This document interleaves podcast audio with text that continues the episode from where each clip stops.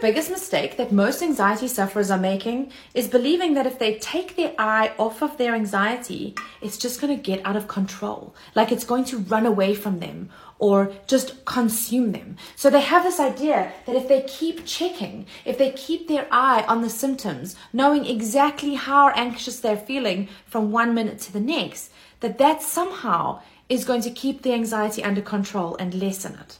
Except each time that they focus on those symptoms, they're actually just creating more anxiety about their anxiety.